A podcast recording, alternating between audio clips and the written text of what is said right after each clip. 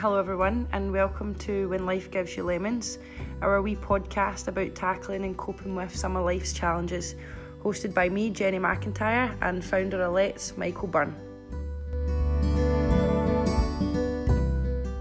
Hi everyone, it's Michael Byrne here. Um, welcome to episode four of When Life Gives You Lemons.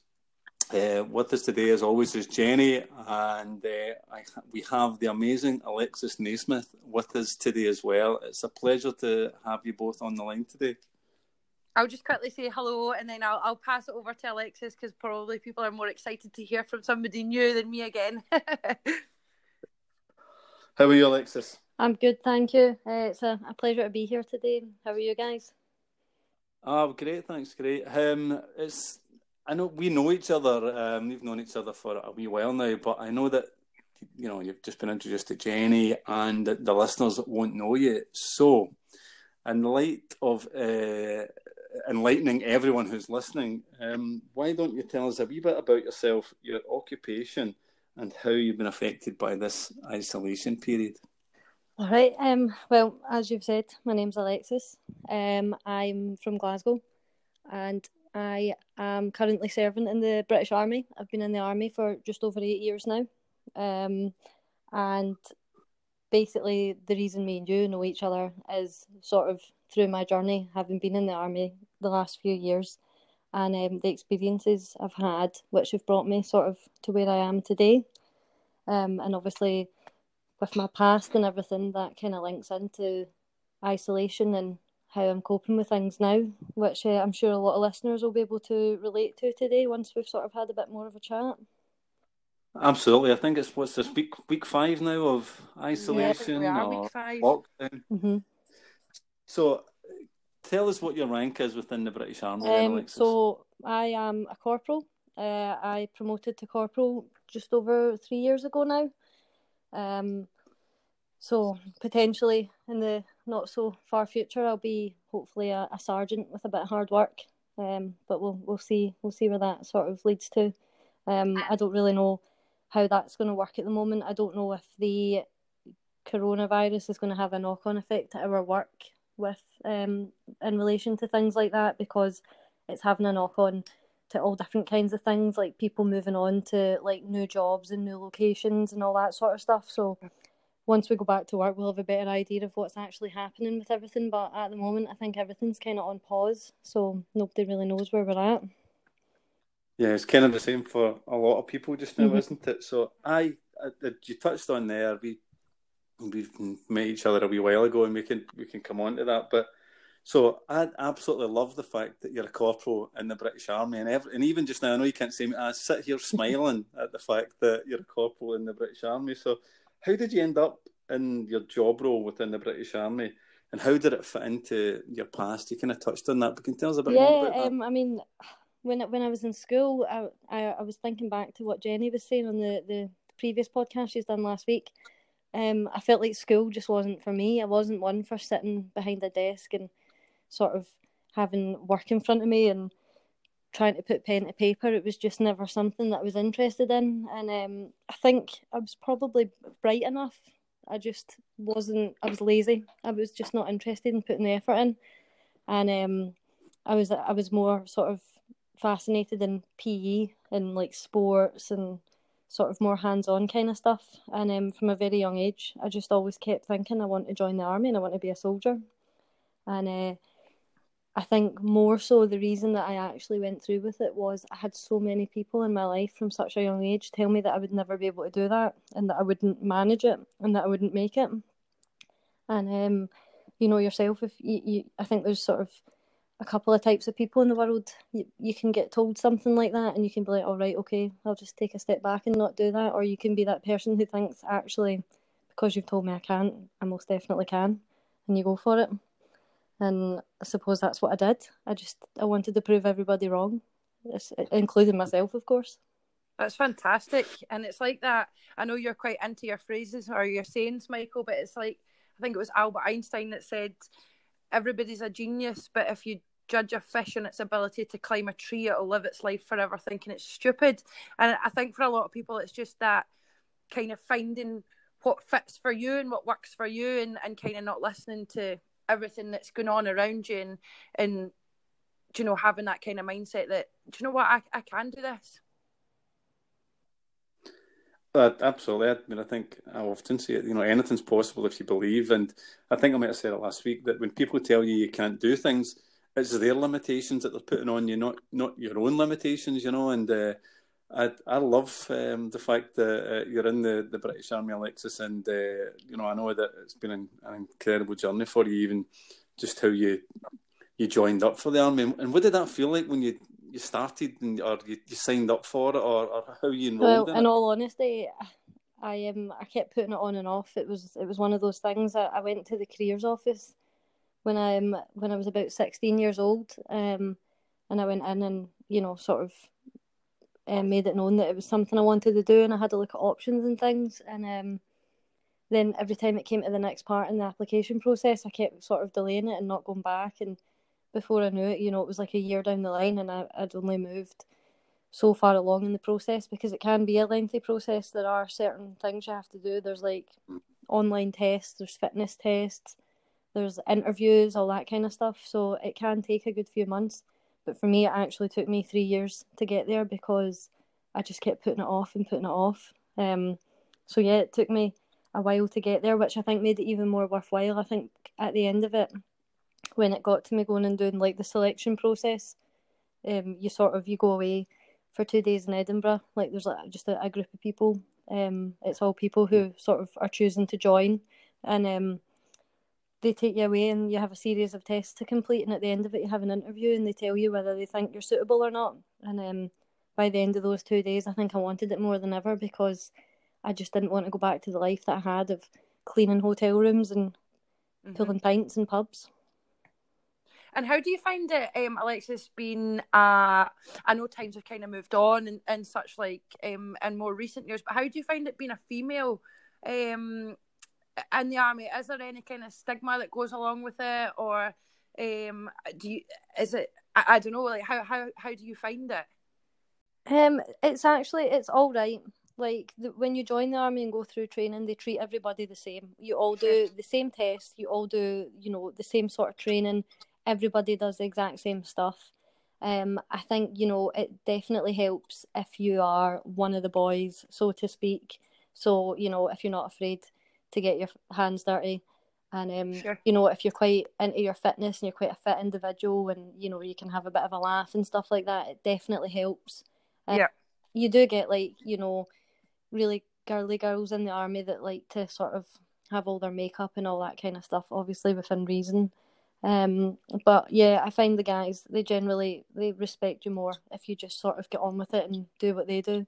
Um, I think you need to be quite a you need to be quite a strong person to be in the army. I don't think it's for absolutely everybody, especially like females, and I don't mean that in any way to like single anybody out. It just is very much it's a man's sort of world. Like the previous job that I had before what I'm in now, I worked on an infantry camp and it was 600 guys and there was i think maybe eight females in the whole camp if you were lucky so you're just surrounded by that male dominance all the time. So you do need to sort of you know you need to be able to look after yourself i think.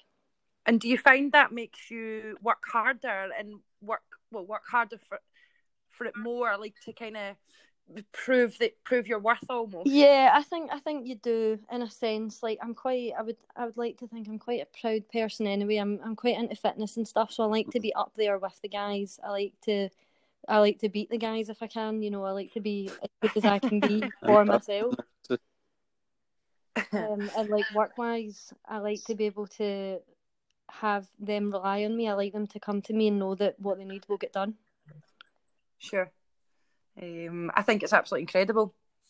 Thank you. but not not only that, Alexis, you've done tours, haven't you? I have, yeah. I um I did six months in Kenya uh, in 2017. That was um that was like a lot of sort of um work with like the local communities and things like that. We went out and like rebuilt schools and we went down to like orphanages and we done a lot of like local engagement, all that sort of stuff. Um, I was out there for six months. I, I loved it. I had an absolute ball. It was a great time. That was one of the best experiences I've ever had. Um, it was a real eye opener. Such a such a sad place, but at the same time, one of the most beautiful places if you look at it properly. Um, and I've also I done uh, six months in Afghanistan in 2014.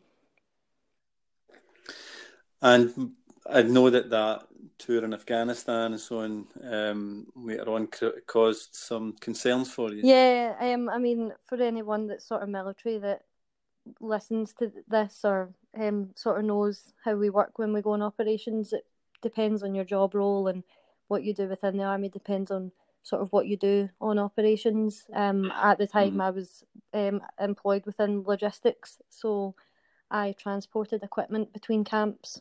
Um, sort of outside the main camp in Afghanistan, so I was what they call outside the wire quite a lot, and um, I worked with the infantry quite a lot, and basically I uh, have like my HGV truck license, so mm.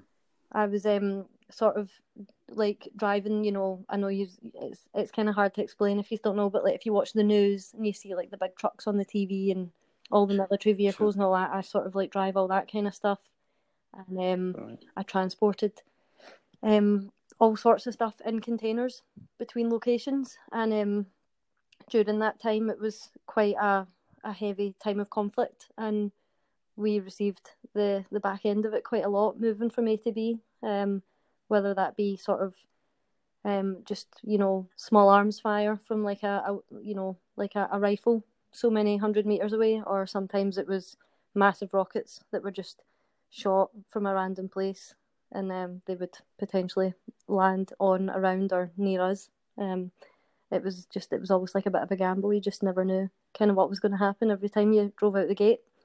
Um, and I remember when, when we spoke about this a while back, you said that you know these rocket when you were in camp, and, and if I'm wrong, just correct me. But uh, when you were in camp and these rockets or explosions were going off near you, it's almost like you kind of took them, you know, you got used to yeah. them. And I suppose as as lay people, we I would I find that incredible. But I know that you kind of spoke to me about that one. Yeah, absolutely. I mean, within the camp as well, we um, mm-hmm. you know, we would just be in our sort of normal routine, like you do. You get used to it. You you get up and you go to work every day. You like I would go down to the vehicle park and fix my truck or whatever kind of stuff I had to do, and you'd go for lunch and all that sort of stuff. But just out of nowhere, one of these rockets could come flying into the camp and just blow up anywhere randomly and um, the camp was that big that you know it could it could have been it could have landed miles away from you or it could have landed right next to you like you just you never knew and the minute one of them landed in camp an alarm would go off because generally more than one would happen at a time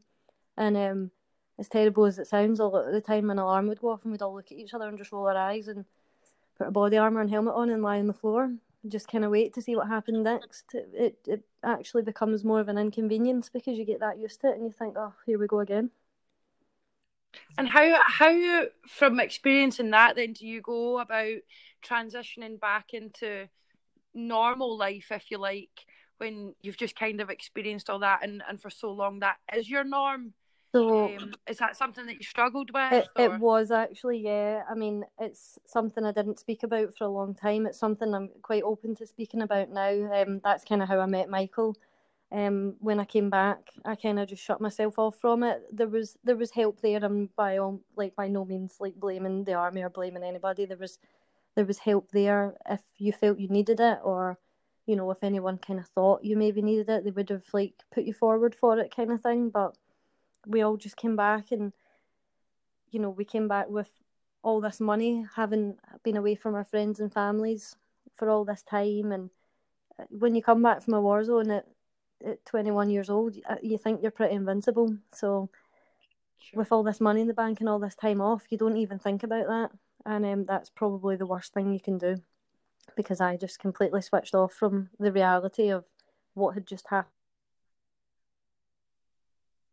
I suppose the inevitable is that at just, some point yeah, it's I going to impact upon you. Then you're a bit crazy for for a few months. I um just went on a spending spree and started, you know, living this lifestyle that I definitely wasn't used to. Mm-hmm.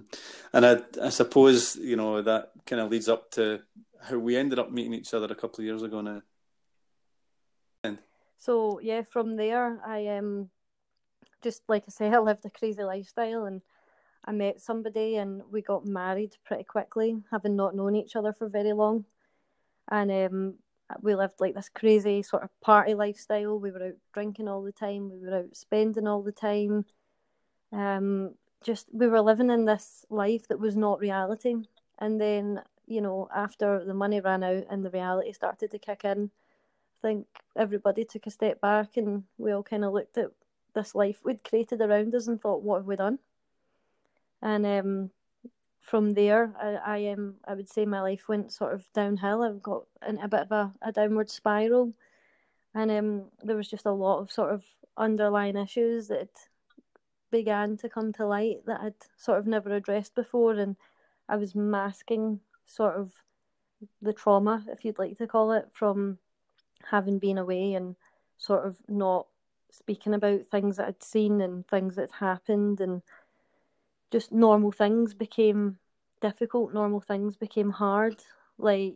I came home from Afghanistan in the May June time, and um, I always remember uh, come November when it was um, Guy Fawkes night. I was stood at a firework display, and um, when the firework display started, I um I actually had to like sort of take myself away, and um, I started being sick, quite quite violently sick, and um, I just I had like this overwhelming anxiety, and I thought I just don't I don't know what's wrong with me. I, I just put it down to the fact that I was going through a bit of a, a tough part part of my life where, you know, I'd like sort of walked out on this marriage and you know, I was starting to get into debt and, you know, I felt like everything was kind of falling apart around me. So I, I just, I never really started to add things together until further down the line. And um, I refused to go to a doctor for any help because it's just that's not what uh, that's not what soldiers do. I suppose is it you don't you don't go and say yeah I'm not feeling myself.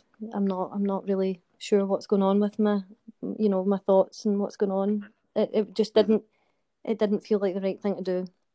Um, I was just stressing a lot. And I, and I, sorry, I, I spoke over it, and I, and I and I think from where I came, you know, where I've come from as well, yourself, you become, you know, you begin to become quite insular and think no one will understand. I, I, don't want to talk to anyone about it and so on. And that just kind of like, you know, snowballs. Oh, absolutely. It? And it, yeah, it only got worse and worse. Um, you know, that year I went home sort of, so after the November, the December at Christmas time, I, I had time off work and um, I was just, I was really low. I'm looking back on it now, I would say I was really suicidal. Like, I um, I was just, mm-hmm. I was just struggling with everything. I just felt so sad. I was, crying all the time, and I'm not really a crying kind of person. And um, I just, yeah, I just felt like everything was just like one big struggle. I just, I felt really down and really depressed, and um, that continued. You know, that was the back end of 2014, and it continued right, right the way through. Um, sort of until well, I, I, I suppose we'll come to it later. I um, I had, I had a sort of full on mental breakdown, in Jan, uh, April 2018, but that that's quite a big window from you know the back of 2014 into sort of 2018 to be suffering and be going downhill and struggling and having all this stuff going on in your head and not sort of dealing with it and not realizing that was years on end I was suffering and I, and I didn't even really know it. And was that the kind of the turning point for you when you had your your mental breakdown? And is that when you kind of thought, you know what, I, I actually quite need some help yeah. here. Um, and is that when you kind of reached yeah, out? definitely. I mean, for you know, for those sort of three and a half, almost four years, I am I struggled with loads of different things, and I struggled in lots of different ways. Like, it it took me a long time to accept that I was having a breakdown. It took me a long time to accept that I was unwell, and um, you know, I went for I went and got sort of a lot of therapy and counselling and all that kind of stuff. And um, at one point in 2015, I did go to the doctors, and um, I never mentioned anything about all this kind of stuff. It was for another reason. It was it was like a family related thing, and whatever questions that they had asked me, they must have like picked things out of it, and they took from it sure. that they they sort of recognised signs and symptoms of me potentially having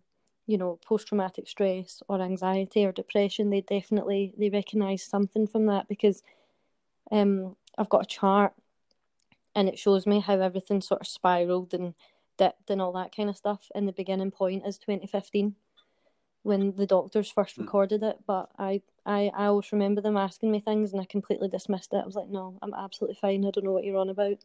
And looking back on it, I should have just asked for the help and said, yeah, I really do need it because it only got worse over those sort of three years. It, it got, it got, you know, it got really bad as Michael kind of knows the, the full story.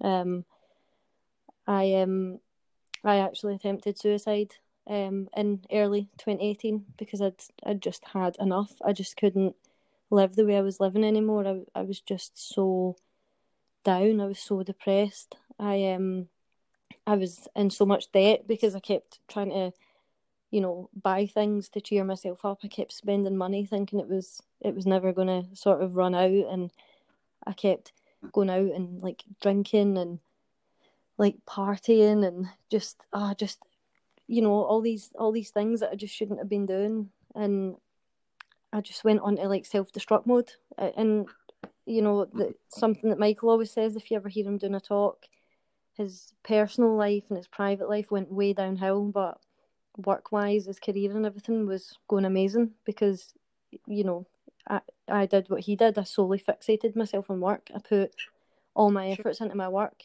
And that's why I am where I am today. I got promoted because I kept working and working and you know really going the extra mile all the time to to get where I am today, which obviously is a good thing. But I completely destroyed the rest of my Yeah. life in the process And-. Yeah, it's that thing, Alexis, isn't it? But where you know as soon as you stop working, or you've got time off, or whatever, that that self sabotaging part is still there. It's undealt with, and that you know that that's likely to be what you do when you're not Yeah. busy at work, or, or and so on. Certainly for me, that's exact when I wasn't working or throwing myself into my career. At weekends, the self sabotaging part was still there because I wanted to feel something different than the pain of the Yeah, PTSD and all the other things. You know? um, I, I must be one of the only people in, in the army that didn't want like a leave window to come. Because when we get leave periods, it's two three week Mhm. blocks at a time, and um, every time one came, I'd be like, no, I'll I'll do duty. I would volunteer to like you know cover um sort of any extras or whatever because I just I didn't want to go home and stop for those few weeks because I just knew it would make it worse if it did. Sure, sure. And so then it reached that kind of point, and and you reached out, and is that did things start to kind of get better for Um, you almost after y- that? yeah, I mean there was there was sort of there was two incidents. So like I said, I um I attempted suicide in early 2018, um, and it was all kept very hush hush, and I, I sort of made all the promises and all the pledges that I was gonna, you know, seek help and you know um do what I've got to do to get better. And I knew in my head when I said it that it was a lie. I just wasn't interested at all, and um Mhm. Sort of like eight weeks later, I, I um was basically back to the same position where I was, I was, I was just, I was very suicidal, and I just, I didn't want to be here anymore. Like it was as simple as that, and um, I just knew I had to get the help. And that night, I spoke to my friend who was basically in the exact same position, and she was in the process of getting medically discharged from the army for sort of similar reasons. Um, she'd obviously reached out and got help maybe about a year prior to when everything had sort of happened with me.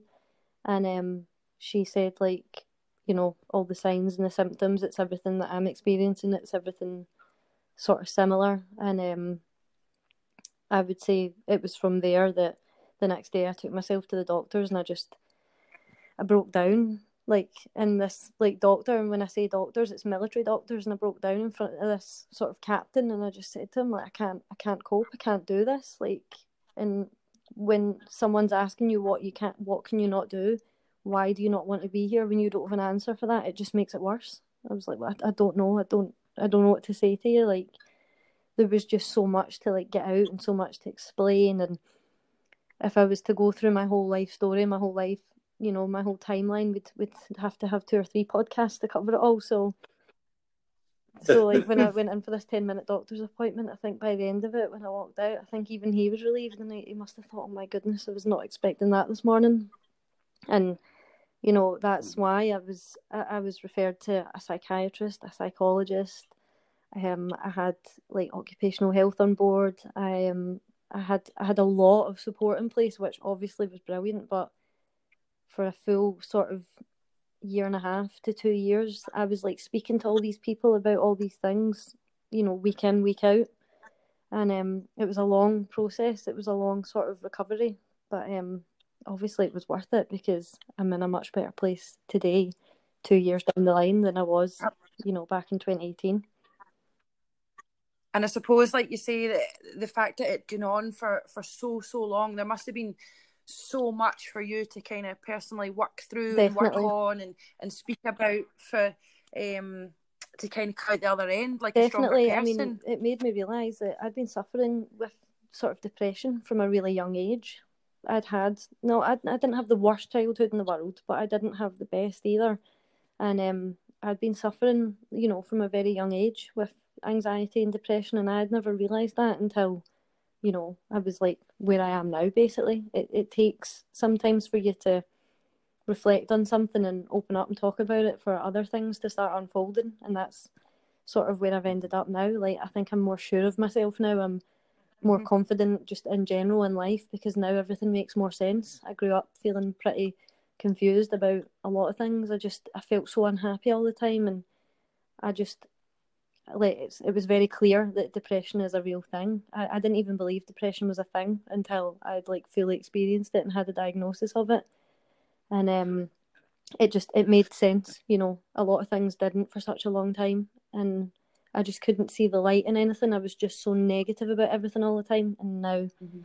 it all just fits together. Now I, I understand it all. I think it's only, um, Alexis, I think it's only sometimes when you look back and can join the dots together and think that's why, you know, that's what happened Mhm. because of that, Yeah, because of that, because of that. And, but when you're it, you- you, don't see it like that. You just see it. Here's another thing that's happened. I don't know why. This is unexplainable. But when you get to a point like where you are now, and I know we spoke about that, you can kind of look back and go, I felt that way because Yeah. of this, because of that, because of, you know, something happened at a certain Yeah, point, and it makes perfect sense. But the time you're so no, lost in it, you don't and realise. it just I look back on it now, and I think I can't believe I suffered the way I did for so long and still just got on with my life. It's just absolutely it's it's bizarre that I allowed it to go on that long. But when you don't know and you don't even realize, you just get on with it because it's the norm. Hmm. I totally agree, and, and I know Jenny, you won't you won't know this, and anybody who's listening won't know it. Uh, and you know, I know. Well, hopefully, you don't mind me uh, mentioning Alexis, but Alexis and I both met at a support group uh, Yep. just pretty much two years ago, um, coming up for two years, and we were at the same support group. And both of us, uh, when uh, Alexis said uh, she, you know, believed um, was diagnosed with PTSD, and I said that I had PTSD, it's almost as if we both thought we've never Yeah. heard anyone else admit openly they've got PTSD, so we're not alone, and that's Oh, real, a real comfort, isn't it? Like uh, like you know Michael and like you've just said we met at a support group and that support group really was what I felt like was a last hope for me. Like I said I was feeling so low so Mhm. suicidal and having you know you know my first attempt failed. Obviously it's been a good thing but I've, I thought to myself if I'm going to do it again I'm going to make sure I get it right this time because obviously it's something I really want to do. It's something that keeps playing in my mind and I just I don't feel any better. I just it it sounds really strange, but it's like I wanted it even more the second time because I didn't do it properly the first time, and I Mhm. just I I just felt like it was the only thing for me now. And um, when I went online and found this support group, it was a Saturday night, and you know it was such a sunny night, and it was it was like a really, you know, it was a beautiful evening, and I just sat thinking I don't even care about anything like that. I don't appreciate things like this anymore. I just need to get Wednesday and get to this group, and if I don't feel any better after Wednesday, that is it. And um, I just remember that week just waiting and hanging on for the Wednesday night, and um, when I went in, I was I was extremely anxious, and I sort of I just I always remember seeing Michael straight away, and um, straight away I just felt like it was like a friendly face, like a friendly voice, and Mhm. um, I got I, I sort of I followed. They they said you know right everyone kind of split down into groups of five or six because roughly there was sort of like maybe between fifteen and twenty people that turned up on an average evening, and um, we'd split down into groups and just have little chats. Because if we all went round the room, we'd be there for kind of hours by the time everyone had kind of had a turn just to speak about what was on their mind or whatever. And um, because I sort of felt this like good energy from Michael, I thought I'm going to follow him and see where he goes and sits. So um, I went and sat in his group, and um, everyone had been to this meeting before I had ever been and um, they said you can go last and have a little chat if you if you're up for it. And initially, I was like, "There's no way I'm like saying anything. I don't even really know what I'm doing here." And um, Michael sat next to me, and he went first. And um, as soon as he said that he'd been diagnosed with post traumatic stress, I just I felt like this flood of overwhelmed sort of relief release from my body, and I just could not believe it. I could not believe that there was another person in this room that I was going to understand what was on my mind. And even though mine and Michael's stories are completely different and our journeys are totally, you know, opposite ends, I just felt like I could relate to so much that he was saying. And I just knew the minute I spoke that he was going to relate to me. And it was like, I don't know, it was just, it was the best feeling ever. And probably that kind of realization of, I'm not alone mm-hmm. here. Yeah, absolutely. It's it's really it's hard to explain if anyone sort of listening ever meets that person where they just feel like this person that I'm, you know, meeting for the first time totally gets me, then they'll they'll understand what I'm saying. It's it was a very undescribable moment and since then myself and Michael have been very good friends, you know, like we've sort of mentioned we've worked together mm. in like small charity work that we sort of put together and um, we've been involved in a number of other things, um, sort of mental health related. But aside to that, you know, there has been the occasion where we'll, we'll meet for meet for a little a cheeky beer or a coffee or whatever. Like we've had a very good friendship from this, and that's probably one of the best things I can always take from it. Absolutely, and I and I always remember that night vividly, Alexis, as well, and and it's life changing, life changing for me, and I think that just as you said to, to everyone that's listening, you know, when you're struggling with your mental health, you think that mm-hmm. you're alone. Nobody's going to get you. Nobody's going to understand. The whole world's all dealing. The whole world's all yep. happy, but yourself, you know. And that's certainly how I felt. And then to actually meet someone who, first of all, has the same diagnosis of you, um, it's just overwhelming because now Absolutely. you then think, mm-hmm. I'm not alone. This and I and I heard your story and it absolutely blew me away. And if, you know everything I've heard ever since it does. And I just think, you know, we've we've got, as you say, the opposite ends. You've got PTSD potentially from combat, you know, that that combat going. And a lot of people think that's where PTSD comes from. And I, whenever I told anyone, I didn't know what to do with that PTSD. The first question I would get was, mm-hmm. "Oh, you know, do you serve in in the army?" So it was almost like for me, it was like, "Well, how have you got PTSD if you've never been in the army?" So it's really it's great for the two of us to kind of have the same illness, but to have you know, military PTSD, you know, aligned with it and non-military because it just shows the world that there are different forms of PTSD yeah, and mental illness, and, and it's you incredible. Know, uh, the day that I came to that meeting, I'm sure it was that morning or the morning before I'd been in with my psychiatrist, and that was the morning that I'd got my diagnosis. And he said to me, "You've got PTSD, anxiety, and depression." I knew deep down that I had anxiety and depression but actually hearing that I had post traumatic stress was really tough on me to take because it just it, it's it's difficult and I'm I'm sure I, I would speak for a lot of people who who are serving or have served that have been diagnosed with that. It's like t- telling someone, you know, telling a soldier that they've got that is like that would be like you know telling an Olympic runner that they they're going to cut their legs off, like you can't run anymore. It was just the strangest thing, and it was it just hit me really hard because I thought, what are the chances of that? I've been one place, one time, and I've been like caught off guard, and now it's like it's messed with my head. And there's people out there who've had far worse experiences. There was people out there who had far worse tours than me, but there's also people who haven't experienced anything half as bad as me who've got post traumatic stress. It just affects everybody in different ways, and I think, like I said, when I was out there, I got so used to all these bangs and all these explosions and, you know, gunshot going over my head and like bullets flying through the air and whatnot. That became normal, and that is absolutely not normal. That is not okay. But I was there for that long, and I became that used to it. It just it did become normal, which is such a bizarre thing, probably for you guys to hear. But to me, it's so normal.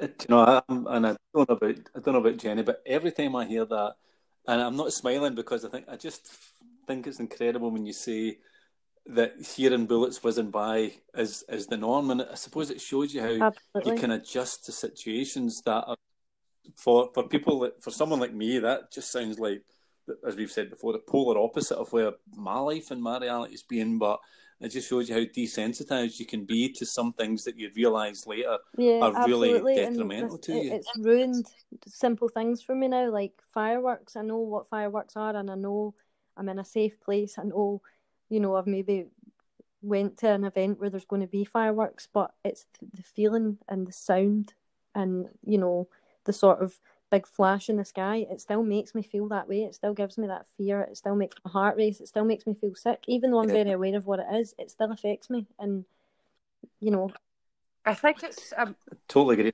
Psychological damage, isn't it? I mean, I'm, I'm the same. Whenever I hear a helicopter, I, I want to run for cover, Mhm. even though I know that nothing's ever going to happen. But you, you know, it's that reaction that psychologically is in you, and you, you can't really do anything about it. You just have to have the message in your mind a minute later that I'm okay, I'm safe, I'm all right, it's not going to happen. But you can't really stop Yeah, that reaction the instant that it happens. You know. And I think it's amazing as well that w- while you're in that and, and you're thinking it's the norm, your your brain kind of puts a protection over you to go to to make you think that you can you can cope with that and this this is normal, but actually subconsciously you're not coping with it as well as you think you are, and it's not till you then reflect on it and and you're back in a kind of safe environment, if you like, that you think, wow, that that wasn't that wasn't Yeah, normal. no, totally. And, you know, it happens a lot. Like at the moment, obviously, we've got what with, you know, the COVID 19 and all that sort of stuff going on. We have the NHS um, sort of applause that we do on a Thursday night. And um, Sure. within my community, it's brilliant. Like everybody's out and they've got music on and everyone's out in the street dancing and all that. But there's someone who has fireworks every week. And I think that's brilliant. It's great that they're doing that. But it puts me off going out and standing because I just don't like being too near to that kind of noise. Sure. And um, Sure. So are you are you at lockdown? Are you in lockdown at I am, yeah. just now? Then you're not like rather than at work. Um. no, I'm in, I'm in lockdown And- at home at the moment. Yeah. Ah, right. Okay. Okay. So what have you been doing then to keep yourself occupied during Well, the lockdown? I'm I'm sort of I'm one of these people where if I stop, then I, I sort of think too much and it a snowball I know the effect. feeling I well. um I always have to be going hundred miles an hour, which I know isn't always good. And um my friend sent me like a little quote the other day, and it was something along the lines of you know if you're someone that's at hundred miles an hour and you stop, it's it means you're going to have to sort of face reality and think about what's really going on and all that kind of stuff. And being a Sure. hundred mile an hour allows you to avoid that. And I says to her, it's very true. Like that is me to a T, but I can't change that. Being busy is what sort of keeps me going. And um, Mhm. since lockdown started, well, I've never had such organised cupboards and drawers in my whole life. Everything is looking really, you know, really tidy and really neat. Um, I've um, obviously my mum, she's just down the road, um, at sort of the other side of Glasgow from me, but she doesn't keep very good health, so I'm sort of in dropping off, you know, fruit and juice and all that kind of stuff to her every other day. And um, I've actually I've got uni work to be getting on with, which I'm avoiding at all costs, which I'm sure for any students listening are doing the exact same. I am I'm a distant learner. My um my work basically fund me to do my degree sort of um outside working hours. And um it's it's great. It's been a great opportunity, but trying to find the motivation to do it even when I've got absolutely nothing else to do, that's yeah, you want to be busy, but Yeah. just not studying. Yeah. I know the feeling. I'm just Yeah, not getting the, the words on the paper at the moment. I'm I'm really trying, but I just keep finding another drawer that needs tidied out. So So I suppose, Alexis, the probably the, the last question would be just looking back maybe over the last couple of years from May 18 to May 20 and where you were then to where you are now. And it's obviously been a, a fantastic journey for you through recovery to, to where you are now. And I suppose a question probably most people are wanting to answer or, or to find some information about is what advice would you give to anyone who's struggling just now, maybe with their mental health or indeed in isolation and just bear in mind some of the things we've spoken about. So well, what kind of advice you know, do you think you my give sort of at this time? way of coping in life is to sort of stay proactive and stay busy, Um, and it's an obvious one, and I know people are probably sick of hearing it, but fitness is a really big thing for me. Um, I have sure. days like everybody else. Like today, I really had a battle with myself to get out of bed and go a run today, and I, I did make myself do it, and I feel so much better for it. But the argument my I had in my head for five hours today before I went was difficult, and there are some days where I just won't do it. But I know that I always feel so much better on the days that I do. And another big yeah. thing in the morning mm. when I get up, I get up and I make my bed straight away. Like I think it was you that said it to me, mm. Michael. If mm. you get out of bed in the morning and you make your bed, you've already won. Yeah. That's it. Your day's started and you're good to go. And it always feels so much better for that. Coming into a made bed is so much better than it just being a heap from where you left. Yeah. Yeah. There's a couple of things I, I picked up on, and and I, I kind of mentioned something earlier on when you said about fitness, and I, and when you said about beating the, the blokes uh, in your camp, and about I don't know when was it about six months ago, yeah. Alexis, you invited me along to a boot camp for a, a, a fellow uh, soldier who does boot camp. So I went along on this Saturday morning, totally forgetting that I was fifty or whatever, and this guy puts through torture for me anyway, and Alexis was leading the field the whole time.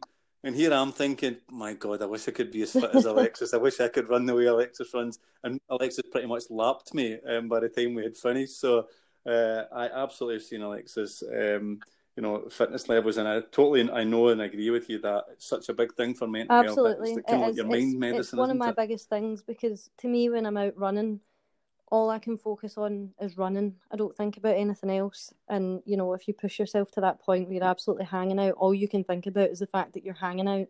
So you're just not thinking about anything else, and it's just mm-hmm. it's like a relief for your mind. You know, it just I don't know. It it really works for me. It might not work for everybody, but I always recommend it, and it just makes you feel better. And let's face it, we're all eating like crazy, being stuck in the house. I'm enjoying it. I'm enjoying maybe far too many treats at the moment, but I'm trying my best to balance it out with a bit of, a bit of fitness. But um, obviously, with the fitness being a big a big part of maintaining mental health for me, another thing I would always put out to everybody, kind of what we've touched on, being around other people who are similar to you and maybe understand you, have had the same diagnosis, or just understand mental health in general. That to me has been my biggest sort of tool for using in recovery and staying sort of stable. Um, like I said, meeting Michael and meeting someone that I understood and that understood me, that was probably the biggest part of my recovery. I always say to Michael, I feel like you saved my life because I was so set on going to that meeting and being let down and disappointed by it. And if I hadn't been in that group with Michael, I don't know who else I would have met that night. And I, would I have met anyone else that had post traumatic stress? The chances are really slim. And the journey that we've been on together has been really incredible over the last two years and I just I couldn't change that for the world. And on the days that I'm having a bad day I'll message Michael and I'll just be like how you doing? How's things? And you know just to have that chat with somebody that's sort of on my level it just it makes such a difference. And going to that group and being around people who were struggling just it, it, it helped. It helped me more than any doctor or any psychiatrist ever did because I just felt like everyone was in the same boat and we all understood each other. And that's what I would say to anybody. If you are struggling, just come forward to someone, anyone, even, you know, something from this podcast, like a link or go on our We Speak page and drop us a message because it makes such a difference being able to talk to people that understand. And there is so many amazing support networks and communities out there. Like you say, you attending that one night, you feel Absolutely. saved your life. So please reach out. Um, there's the help that yeah, you need out and, there. You know, I used to hear people say things like that all the time, and it just never clicked in my head to think, you know what, maybe I actually need this help. And you know, if anybody sort of thinks maybe, you know, that small part of them might just need it, just speak to someone anyway. It might turn out you didn't need help like you think, but you know, sometimes all it takes is just a little chat. And that's that's yeah. what I just I recommend for anybody. Just be around or be involved with people who you know will understand you and can listen because you just don't realise how far it can sort of take you and how much it can help you. Sure, sure. Well, Alexis, thank you so much for sharing your story and being our very first guest on When Life Gives You Lemons. It was really great to hear your story and how you've kind of come out the other end. And you're so inspiring and being a, a female corporal in the army, I just think it's absolutely no, incredible. No, I really, um, I really appreciate you guys asking me to come on today. Um, I was really thrilled when Michael asked me to. Um, I'm all for getting involved in things like this. I think it's really important, and um, yeah, just I feel really privileged to be a part of it. So thank you very much.